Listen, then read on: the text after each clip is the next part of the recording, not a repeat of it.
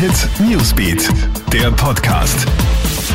Hey, ich bin Michaela Mayer und das ist das Update für den Start in den Freitag. Das Impfen mit AstraZeneca geht weiter. Die Europäische Arzneimittelbehörde EMA hat den Impfstoff nun für sicher und effektiv erklärt. Sie sehe keine erhöhten Gesundheitsgefahren. Aber einen möglichen Zusammenhang mit sehr seltenen Hirnvenenthrombosen konnte die EMA nicht endgültig ausschließen. Die Vorteile der Impfung seien jedenfalls wesentlich größer als die Risiken, heißt es. Viele Staaten, darunter Deutschland, Italien und Frankreich, nehmen deshalb heute die Impfungen mit AstraZeneca wieder auf. Bei uns in Österreich wird der Impfstoff unverändert weiter eingesetzt. Die heimische Corona-Ampelkommission tritt für weitere Corona-Verschärfungen ein, wenn sich die Zahl der Infektionen in Österreich weiter unkontrolliert erhöht.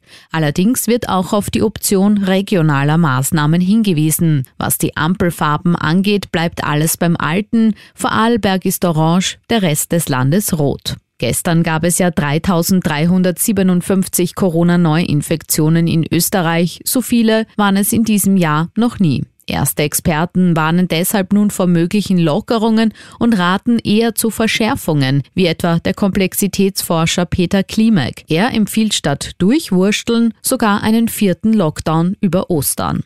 Große Klimademo heute in Wien. Fridays for Future starten heute den siebenten Klimastreik. Die Demo findet entlang des Rings unter dem Motto Keine leeren Versprechen mehr von 12 bis 14 Uhr statt. Unter Einhaltung der Corona-Sicherheitsmaßnahmen heißt es.